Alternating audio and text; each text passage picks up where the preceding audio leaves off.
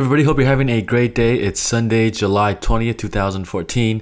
Uh, one of the benefits of having a podcast is that you can talk to really smart people uh, within the e commerce space or not. It is a great networking tool. So, this week, I've got my friend Brendan Tully back on the show. Uh, he was on very early on in episode 22, where he talked about some business fundamentals. Uh, he runs a company called the Search Engine Shop, and he also released a new product called Pareto e commerce, uh, where it's an action product for store owners to kind of optimize their store and to make more sales sales. So um, he has experience in running his own store uh, around the six to seven figure range, and now he works as a marketing agency for hundreds of stores in Australia uh, and around the world. So this week he does a teardown of my own store, uh, ballerleather.com, and we go over some on-site tweaks, uh, conversion tips, and tools that he would add to kind of uh, figure out how to get more people to buy. So since then, uh, something kind of cool is I've made about an extra $500 uh, extra in sales. So be alert and take notes. So if you want to find out more about Brendan, check out his website, uh, ParetoEcommerce.com. So, with that being said, uh, let's get into this week's episode.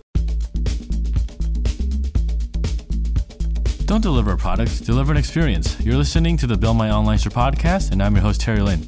We're here to talk about running an online store and building a strong e commerce brand to take your online store to the next level. If you enjoyed this episode, make sure to check us out at buildmyonlinestore.com. Let's get on with the show. Yeah, and so since you've been on the show, people know who you are. We don't need to go through all that jargon. You guys can check out episode 22 to find out more about Brendan. And with that being said, uh, let's get started then. Cool, man. Okay, so I've been through the site. I've spent 10 or 15 minutes going through it. And you kind you have some classic mistakes, which are fairly common for um, new e-commerce sites. So, so I approach this the same way as I'd approach it if you're a consulting client. So the first thing we do is go through look at the kind of best practices stuff and pick up any quick wins there are on the website. So I've kind of got four, I've chunked it down into four sections. So, and before we get into it, this is the same process you go through in Pareto e-commerce too, right? Mm-hmm. Okay, gotcha. Right. Absolutely. So the first section in Pareto e-commerce is all about quick wins because particularly if you're a six or seven figure e-commerce site, you already got a lot of the foundational stuff in place and small little tweaks and changes can make a massive difference. So um, yeah, we go through all these quick wins, and it's pretty simple stuff. But often there's one or two of them that are just completely missed that make a huge difference. So, in terms of the first thing we do, we just have a look at analytics and make sure it's in place. So, Google Analytics, um, and making sure that e-commerce tracking is turned on. So, we just normally check the code, look at the, the view source on the website. So, on your site, I've gone into a done a view source, and it looks like the analytics code is actually duplicated, so it's in there twice. Um, so that's not a big deal from a tracking a visitor's perspective, but mm. it might be breaking your engagement stats, and it might also be breaking your e-commerce tracking. Gotcha. So that would be the first action point: is to remove one of those duplicates. So there's one at the top. Yeah, I think it's at the header. At the bottom. Yeah, yeah. there's one in the head, okay. header, and then there's one in the footer as well. So they've been duplicated for some reason. So that would be an easy win, and your analytics data right now is probably got it's probably inaccurate. So that would be the first thing to fix. Um, second thing, I don't have access to your analytics, so I don't know if the e-commerce tracking is actually working. So we'd make sure that that's turned on and the sales data is going into into Google Analytics. Yeah, yeah, I have that on. Uh, one thing I also did was I did a funnel visualization. Uh, is that something that you find helpful too? Like I just found it helpful to see where people are dropping off on the site, but is it like a critical thing to do or? I wouldn't say for a brand new site that it's going to give you a lot of leverage, but yeah, it's definitely once you've got kind of the boxes checked, it's worth checking out. I've got a few more comments about your checkout as well, so further down the list. Um, once the e-commerce tracking is working, we have some data. We do a check to make sure it's accurate. So for a lot of e-commerce systems, they don't actually capture all the conversions in analytics, and most people assume that's 100% accurate. So if you're basing particularly if you're a bigger site and you're making big decisions about AdWords spend or certain marketing channels where you're making those big decisions whether to turn them on or off, if you're making decisions on faulty data, then that's a problem. So the next thing that we do once we have analytics track, e-commerce tracking turned on, let it run for seven days or seven to 14 days, so one to two weeks.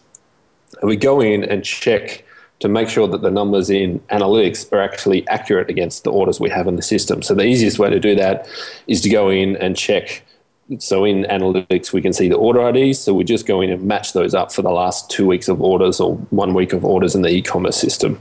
So again, that would be something for you to action just to make sure that it's correct. So you're saying when I get an order in say my big BigCommerce backend, that is actually showing up in analytics too, essentially. Yep. So you can drill in and see all the order data, see the dollar amounts and all the products you've sold. So um, particularly, I know Magento has big problems with this where sometimes it doesn't capture all the PayPal um, payments because of the way you know the way PayPal works, where it pushes people out to PayPal and then they come back to the site. So often that coming back to the site, if it doesn't happen, it breaks the e-commerce tracking or something goes wrong in that process. So for people listening, I would absolutely check to make sure that that e-commerce data is accurate because I'll probably in you know 30 40% of the time we see it it's not right so yeah i think that's guilty as charged because i was i got a few orders last week and it didn't show up on my analytics but i was like oh I think that's why I have two codes because I think one I put in my shopping cart, like you can paste the code in, and then I didn't see the sale, so I started putting it in the header, and that's probably why it's duplicated. So yeah, if it's duplicated, it'll definitely yeah, it'll definitely break the analytics tracking, the e-commerce tracking. So yeah, and I think for you, if you just send BigCommerce an email, they'll probably tell you the exact code that where it actually should be to make all their stuff work as well.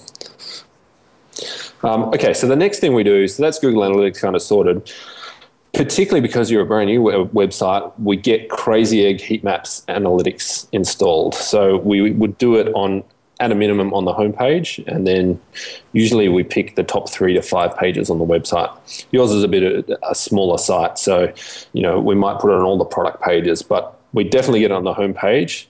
And what we're looking for there, we run the heat map tool for at least 30 days, but we want to look at anything that's below the fold that's getting a lot of clicks. So, um, just to explain the concept of above and below the fold, anything that displays on your your screen before you scroll is what we call above the fold. So we want all the important stuff to be above the fold. So if there's something that you know we have to, if we're looking at the, the crazy egg data and there's something below the fold that's getting a lot of clicks, that probably should be moved up and the layer of the site tweaked. So because you're a new site a relatively new site, that would be my next step is get that in and just see where people are clicking on the site because there might be stuff that's right on the bottom in the footer menu that should be in the main menu, for example. So if people are say clicking um, shipping information in the footer, it should be placed more on the top somewhere. Absolutely. So gotcha, yeah. gotcha. Or maybe its own like a main menu item dedicated to it.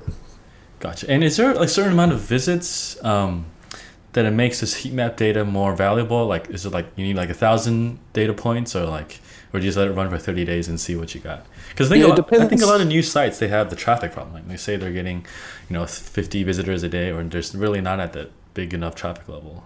Yeah, it's hard to say. Like, uh, a, we'd need to run it for at least 30 days. If it's a, you know, if it's a big site and it's already doing big traffic numbers, that's a different sort of scenario. But I would say a minimum of 30 days, and you probably do need about a thousand visits for it to be, or at least 500 visits for it to be useful data to but you know, if you have a look at it, you can see if there's a trend where something is getting so many clicks. You know, it's obvious. You don't need to kind of give it the time to run, or you don't need that much traffic to tell. Then you know, sometimes there'll be things that are just really obvious that stand out, and often there's areas that people are clicking on that don't actually link somewhere as well. Like there might be a banner or an image or something that people are clicking all the time, but doesn't go anywhere, and that's another easy fix. So the next step, step two, would be to get Google product listing ads sorted. So yes, I, I don't have some, that yet. I need to do that. Yeah, yeah. I just did some quick searches. I just jumped yeah. into into the shopping tab and I searched baller leather wallets, and I didn't get anything. So that would be an easy win for you is getting that up and running um, and at least testing it. It's cheap traffic. It's highly qualified. It's going to be people who are typing in thin leather wallets, Italian leather wallets, that sort of stuff, money clips. So it's worth at least testing, even if you just start with a $5 a day budget. Um, and on top of that, we'd get you listed in some free price comparison engines as well. So two easy ones that can often generate sales by themselves and the way they're structured can give you some backlinks shopwiki.com and thefind.com. So normally we do the, so we do Google Shopping, TheFind, and ShopWiki all in one go. Hmm, gotcha. And so for most store owners looking to implement this too, uh, is this like something you can do in like two three days on your own, or do you need like a professional to help you set up the feed uh, and all that stuff? It depends depends on how many products. So and it depends what CMS you're on. So if you're on one of the mainstream CMSs, so like Volusion, BigCommerce, Shopify, it's really easy to do and they have support that's going to help you to a degree and they have like walkthroughs and really good wikis and knowledge bases. So if you're somewhat tech savvy you can work it out. And also there's um, shopify plugs into retail tower which is really really easy to get set up with. Um, if you have a bigger site with a lot of products and you have some technical expertise, but you just don't want to waste the time. Um, GoDataFeed.com can also be really good for, for setting up more complex feeds, and they have feed setup services. I think that starts at sixty bucks a month or something like that. So they'll and they can take the feed and plug it into all sorts of different gotcha, places. Gotcha. So you also mentioned something called ShopWiki. I'm just on the site now. So this is kind of like a Amazon aggregator type of thing? Like they just find feeds and they put them here, or what is the deal? Pretty much, yeah. So it's a it's just a free price comparison engine. So there's no there's no real cost. Well, there's no cost to be there, you know, apart from 10 or 15 minutes of your time. And we've seen that some clients do get direct sales and some traffic from them. So it doesn't hurt to do it. And you only have to set it up once and then you're in there and it'll just, that's it. Whenever yep. people stop by, they'll see. Gotcha, gotcha. All right, very cool. And do you see this like trending in e-commerce? Like, do you see other engines popping up, or is it just kind of like anomaly with ShopWiki or kind of these sites?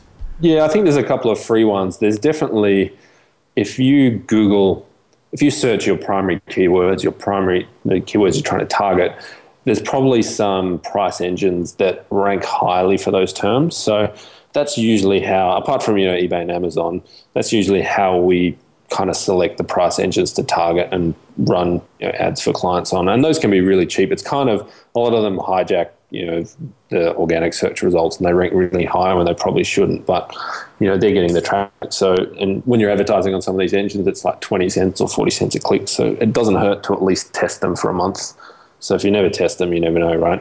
Yeah, it's interesting because I was listening to uh, this week's in startups a couple days ago. And I think he had this guy from like Product Hunt dot com. Did you see like Dan Norris post about that uh, on his Facebook? No, I didn't. Yeah, so I guess it's like an aggregator, kind of like this too, but it's like curated from a bunch of tech guys in SF, and it's kind of interesting. Like they basically it's like a Reddit, but you have like product aggregators, and you can just upvote, downvote products, and every day they post like ten new products on there.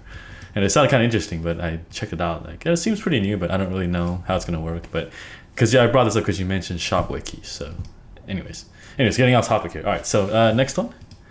Yeah, so product listing ads, and also they're not really set and forget, so they can break quite easily. The feed breaks, or if you you know you change the data, um, change the product data in, in your CMS, then it can break the feed quite a bit. So, as well as setting them up, I usually say do a calendar reminder. So we manage it on behalf of clients, but if you're going to DIY it, set up weekly or a fortnightly reminder to log in, log into the merchant center and check the feed and make sure there's no errors showing up and all the products are approved um, and also checking into AdWords and you know looking at the numbers and making sure they're actually profitable as well.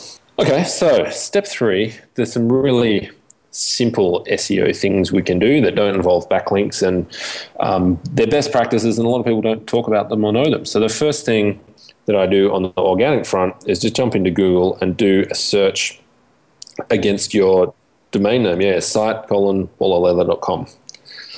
So doing that can pick up all sorts of problems. So we do that and we can see it's brought back 65 results. So it means there's no real issues with indexation. That's roughly how many pages you have on the site, so that's okay. Often, particularly with like a Magento site, there'll be 100 pages on the site and Google have indexed 1,000. So, you know, if those numbers, if the, the number of pages indexed doesn't really match what's on your site, there's some sort of canonical, canonical issue or some sort of indexation issue with the site. Likewise, if you know, if your site only returned five pages indexed and, you know, there's roughly 50 pages on the site, then we have some sort of other indexation issue. Um, this is like a super basic thing to like check. Like, yeah, a lot of like, know about. It's like a no-brainer thing. Yeah, it's like a you know when I'm talking to clients on the phone or prospects on the phone and kind of look, you know, they ask, they ask for some quick wins or ballpark cost or whatever. This is the first thing I do is just go in and see what the site looks like from an SEO perspective. So I can see all sorts of stuff looking at this. So some other things that are really easy to pick up is um, some of your meta descriptions need work. Now, in the SEO space, a lot of people talk about backlinks and rankings and penalties and all this sort of stuff, but there's not much talk about click through rate. So it's funny, you know, when in the kind of AdWords space, it's all about click through rate. And people talk about how you can swap the two lines, the top and bottom line of an ad around, and it can double the click through rate but nobody really talks about optimizing meta descriptions to, to improve click through rate. So for you, there's some classic mistakes with meta descriptions. They're either too long or too short. Um, they use all lowercase, whereas if you use capitals for, for the important words, it can increase click through rate. And often they're not written in a very salesy manner. So yeah, like I see a lot of it's pulling just from my menu or like some old lorem ipsum stuff I have on the site, and it's just pulling the default content on the site. So whereas I should actually go in and write like a I think like what it's like a hundred something character description optimized for this, right?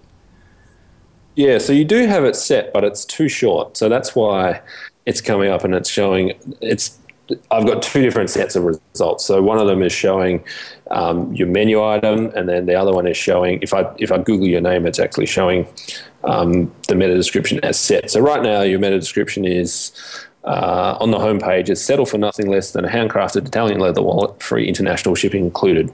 So you're probably you're losing a, well, you're not using thirty percent of the space. So something more like beautiful handcrafted Italian leather wallets that are thin, light, and fit easily in your pocket. Gotcha. It's even got loading in there. yeah, you got to you know, sexy words, man. You got to yeah, use those loading. Power. Please wait. Oh, that's so not sexy. yeah, man. Yeah. I mean, and you've got the hashtag in there and the view cart, and so yeah. So it's interesting because I pull it up on site colon ball leather, and I, when you search at Google, it's two meta descriptions, right? So this is something in my backend I need to go look at where it's actually yeah, so I would make it longer, sex it up a bit. Um, and also, I think you probably need a little bit more text content on the homepage because pretty much the most of your homepage is images. So yeah, the main the main page, right? Yeah, like the yeah, gotcha. So setting, yeah, I think under the yeah, I know what you're talking about. Yeah, even adding like uh, alt tags and title tags for the images in your banner will fatten out the content. That'll probably double. If you just added a line of content for each of those banner images, you'd effectively double the text content on the homepage. Gotcha. And when you when you're inspecting the content, are you doing like the inspect element, or are you just uh, looking at terms of like the text visible on screen? Uh, I do a view source, and often I'll just highlight. I'll run the mouse over and kind of highlight it, and it, you know, just by highlighting it, I can see where the blocks of the, the elements are, and I, you know, if you click on stuff, and drag it, I can see that they're all images. Cool. So homepage meta description, and another big one are um, product page meta descriptions as well, because you know more often than not with an e-commerce site, client customers are not coming in through the homepage; they're coming in through one of the product pages. So the better better the product page meta descriptions are written, the higher the click through rate is going to be, so you get more traffic. So you know, for an example, you have for the your product called the Capella Money Clip. So right now the meta description is uh, free shipping for this money clip wallet by Baller Leather. The Capella money clip wallet holds six to eight cards and 15 notes. So, you know, you could sex it up, change the words around a little bit, and you would, you know, you could easily double the, the click through rate. So, something more like the Capella Money Clip wallet is a stylish, ultra slim wallet designed to hold six to eight cards and 15 notes. Buy online with fast, insured worldwide shipping. Gotcha. So, so basically, you have like an AdWords mindset when you're approaching these meta tags. Exactly. Right? Gotcha. So it's more punchy, yep, yep. sexy copy, like one, two sentences, bam, thank you, ma'am.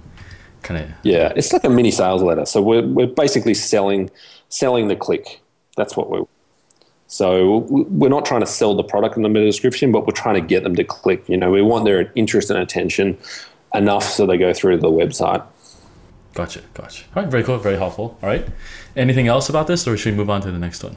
And, and one more thing I can see, just doing the site search, there's a blog.ballerleather site as well kicking around that I can see in the search results. So yeah, there's a subdomain I have dicking around that I need to fix that.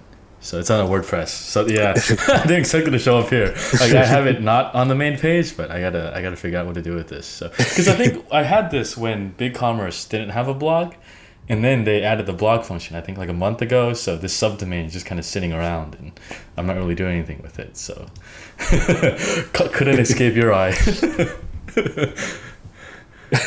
no, and uh, you know that's a simple mistake, and that's that's not a big deal. But often you'll find you know all sorts of weird subdomains, particularly on established sites. This sort of doing the site colon domain name search uncovers all sorts of skeletons in the cupboard. Yeah, because so, this is the best way to really yeah. get like a bird's eye view of your whole on-site SEO, right? Basically, without going to each page and going to the tab and changing each. Yeah, it's a nice, quick, easy way to do yeah. it. The other tools, so uh, if I need to do deeper analysis, using uh, a tool called Screaming Frog SEO Spider is also really good for getting more into this stuff. And it's also free. It'll index up to 500 pages for free. So that's also another good tool to check out. Is Screaming Frog or Spider? Screaming Frog, yeah, SEO okay. Spider. okay, Screaming Frog and SEO Spider. Gotcha. Cool. Um, and then I've got a, you know, just some easy, just going through the site and kind of working my way through the sales process. One thing that most e-commerce businesses uh, don't do is go through their own checkout on a regular basis. So particularly where it's a site that's a couple of years old, the guy who runs the business probably hasn't been through the checkout in years. So I just walked through your checkout and there was some kind of there's a few things that I picked up. So one one big easy one. So I had a look at the contact us page as well, and you've got a phone number on there. One easy way to build more trust is to add the phone number to the header, so it shows on all pages. Gotcha. So you would put it like right next to view card up there? Yeah. Around there? Because the, the BigCommerce has that line there. So where that view card is is a menu. So you could just add the telephone number in there, nice and easy. And it would be a very quick code change. Um, and it would be an easy conversion win. Even if people don't call you, it's going to help the conversion rate. Yeah, I've only gotten like one call ever. And, and I called the guy back and he didn't answer. So but most of them are yep. emails though. But yeah, it is what it is. Yeah, it's just a trust thing. You know, yeah. people know they pick up the phone and call you, they're more likely to convert. The second one is the default. The Magento, uh, sorry, the BigCommerce Express checkout is not very conversion rate optimized. So if you head to the first page of the checkout, let me just bring it up here. It's got five steps and it looks a bit daunting. If you um, if you turn off the single page checkout, it will actually convert slightly better because it only shows um, the field that they're filling out at that time. So it's just a cleaner experience and less cluttered and, and less confusing. So, yeah, I know what you're talking about because I started with the original one first, and I thought no one wants to go to different separate pages, but I just haven't tested it a lot. But I, I, I know what you mean. That It looks a little daunting when you have like five steps, and actually when you enter PayPal, a six step jumps up. Yeah. Actually. I don't know. If, I don't know if you went that far, but it's, it's yeah. kind of annoying, and it, I think it's just part of the theme. I can't really hack it at least on my there own. There is a so in yeah, BigCommerce there's a setting there's a setting somewhere to turn it from I think it's from one page express checkout to multi-step. Now it's kind of like so normally we would say one page checkout converts better. So BigCommerce is kind of the other way around, where the one page checkout is kind of cluttered and ugly versus the the multi step checkout. Um, but this is something we do. So almost all CMSs have a more optimized, conversion optimized um, checkout that's more simpler and more intuitive and less confusing. So um, even if you're not on BigCommerce, like Magento is, there's so many bad things in Magento, and I hate to keep using an example, but there are is, there are so many one-page checkout plugins for Magento that actually double the conversion rate just by installing, you know, a new checkout system. So it can make a massive difference. So it's definitely worth at least yeah, testing. What about uh, WooCommerce? Since some people listening might be on that too. There are, I can, there are some alternative checkouts, but there's no simplified checkout option. But I can send you a link. I have a link to a page where a web dev shop have given an example of how they've coded a more simplified checkout. So you can stick that in the show notes. But there's no plugin where you can just install it and it simplifies the checkout. Gotcha. Yeah, I'm not on WooCommerce, so I have no idea. But just in case someone was on that, I think. All right, cool. And uh, anything else about the checkout? I know um, we talked about kind of the different steps: one page, two page. Um, you've got so you've got two gateways, so that's awesome. So normally we say to customers, if you've only got one payment gateway, that's a problem. But you've got both PayPal and credit card, which is great. Um, and you've also got PayPal Express checkout turned off, which is good as well. Even though the option says PayPal Express, it's at the end of the checkout process. Um, and what I mean is, you've probably seen you get to a checkout, there's an option to check out, and there's an option to go by PayPal. Now, most of the time we see a conversion increase removing that button because with the button in place, if someone clicks it, the customer goes to PayPal first to complete the order, then they're brought back to the site, and PayPal pushes the order into the database. Whereas the normal checkout process, the order happens on the website first, and then they get pushed across, to PayPal, and that's better because it pushes them through their abandoned cart system, and it also gets the order. So if something breaks on the PayPal side, then you know we still have the order in the system. We can follow up with the customer. So that's another good thing. You know, you don't have those PayPal buttons turned on. Yeah, I've had that happen once or twice where they try to do PayPal, some error comes up and it shows up in my uh, thing. So I guess yeah, actually I didn't know that Express thing was like that, but now that you told me, yeah, PayPal will tell you that it converts better, but their job is to sell you on PayPal and get more transactions. So what they say is not necessarily the truth. And a lot of people get to PayPal and they're locked out of their account or they can't log in or can't remember their password. They have all sorts of problems when they get there. So definitely better to get the order in your system first before pushing them out to PayPal versus the other way around. Yeah, and I found when I buy stuff that makes me go to PayPal first, sometimes I'll just close the PayPal and like just leave because I abandoned the cart. Or I guess it's more prone to do that. I don't know. I mean, is this is there like science to this, or am I just talking out of my ass? Well, I don't. There's probably a lot of opinions around the web. My own opinion is that the PayPal checkout is really designed to get PayPal signups and subscribers, not to sell your stuff. So their priority is to get people into their system. So, and you know, the, that PayPal checkout has not changed in many many years. So, you know, I'm sure it's not up to date with the late, latest conversion science or or whatever as well. Um, I don't know if I so I, I, put together a cart, so but it probably wasn't long enough ago. I don't know if you've got an abandoned cart email system, but that would be something else to to make sure you have in place. Last one I have is testing live chat. So because you're a new website, there could be all sorts of things that customers are wanting that the site doesn't do or they can't find or, or they're having trouble with. So usually we'll say to customers, you don't have to commit to live chat, just do it for 30 days um, and try a live chat product that has a proactive chat option. So it will actually initiate the chat session with the visitor if they've been on the site for a certain amount of time or visited certain pages. So that would be the other thing that's probably worth checking out, even if you just run it for a short period of time. So would you say, uh, like, say after you've been on a product page for two minutes, it just pops up? Like, hey, do you need help with anything or stuff like that, right? Yeah, even even shorter. So two minutes is a long time. So you know, if they've been on the site for 45 seconds or more, or, you know, if they're sitting on a checkout page for too long, then, yeah, pop it up and ask them what's happening if they need help. Gotcha. Cool, cool. All right. So uh, I guess, you know, kind of thanks for running through the site. So if someone wants to learn more about what you do, kind of create e-commerce, like what are some other modules you have in the program? As we wrap things up a little bit. Here. Those are kind of the quick wins we've just been through. You know, once we've done quick wins, then we look at more in-depth SEO stuff. So there's a lot of on-page SEO stuff you can do that will increase traffic or ranking or click-through rate without having to you know go after backlinks. So we'd look at that. You know, a big one is getting fattening out product page descriptions, and you know they really should be sales standalone sales letters. So a customer should be able to you know do everything they need and know everything they need to buy that product from that product page. So that's an easy win. But you know, that's an example of SEO, on page SEO. And also email marketing. Like there's a whole bunch of stuff you can do around email, like abandoned cart emails is just the start. You know, you can have pre-buy sequence.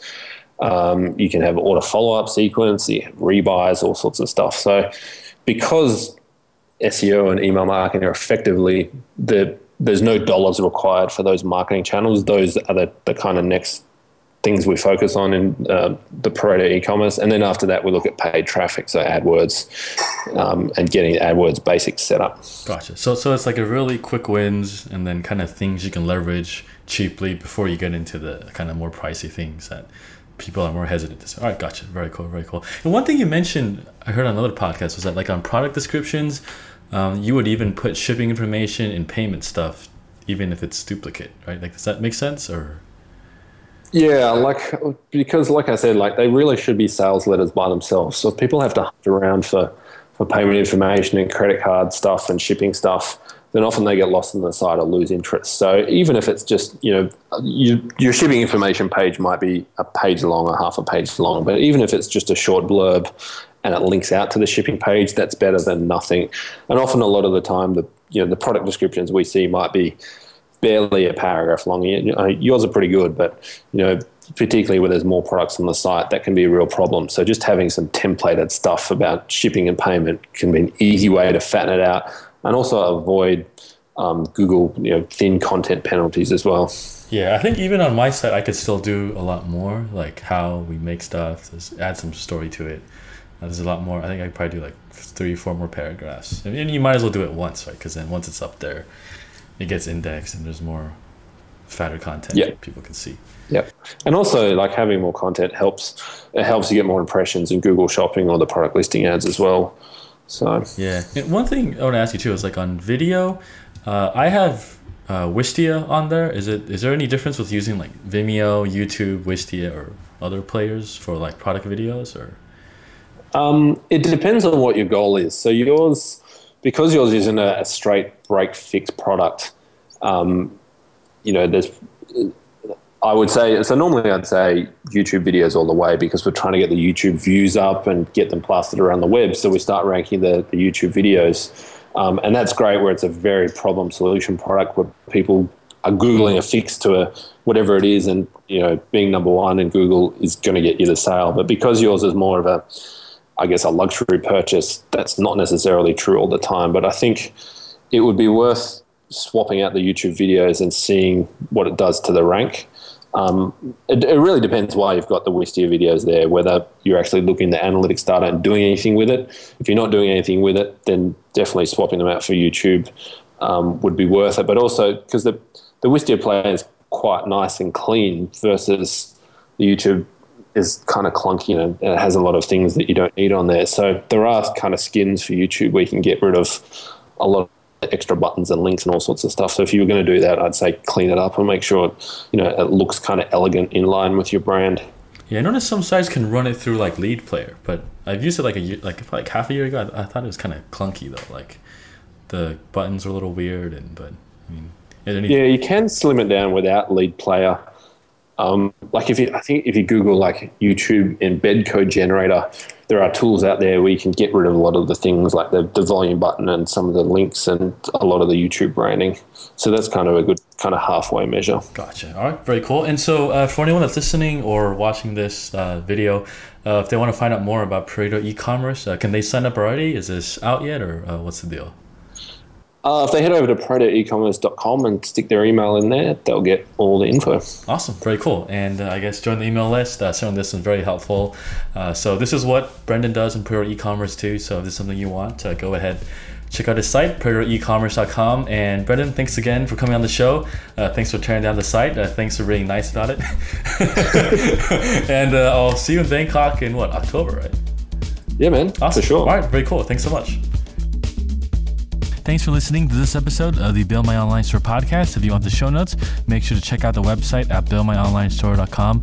If you got an e-commerce store, every two weeks I lead a live mastermind call with about five or six of the listeners in two separate groups where we work openly together and solve a business problem that you have. And we're all there to support each other. So if this sounds like your cup of tea, make sure to check us out at buildmyonlinestore.com slash mastermind. Thanks again for tuning in, and I'll catch up with you guys next week.